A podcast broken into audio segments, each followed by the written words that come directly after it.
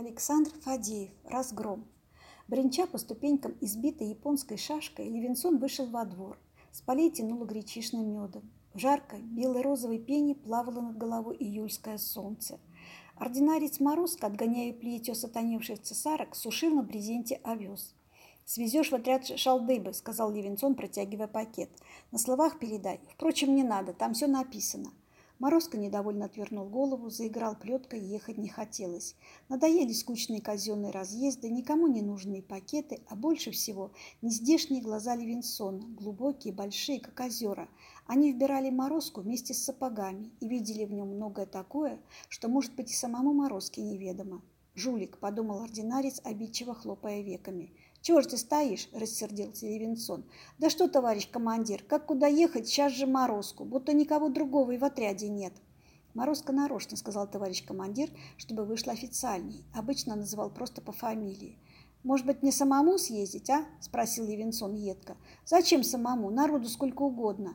Левинсон сунул пакет в карман с решительным видом человека, исчерпавшего все мирные возможности.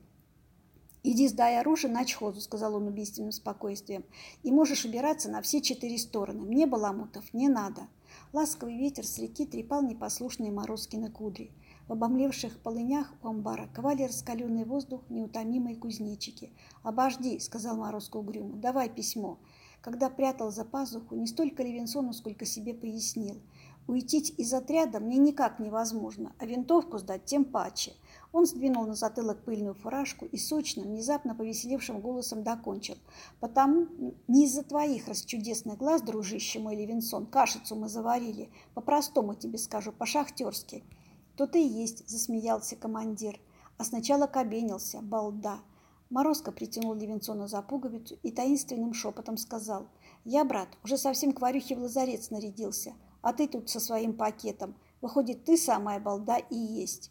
Он лукаво мигнул зелено-карим глазом и фыркнул. И в смехе его, даже теперь, когда он говорил о жене, скользили въевшиеся с годами, как плесень, похабные нотки. «Тимоша!» — крикнул Левинсон осоловелому парнишке на крыльце. «Иди овес по карауль! Морозко уезжает!»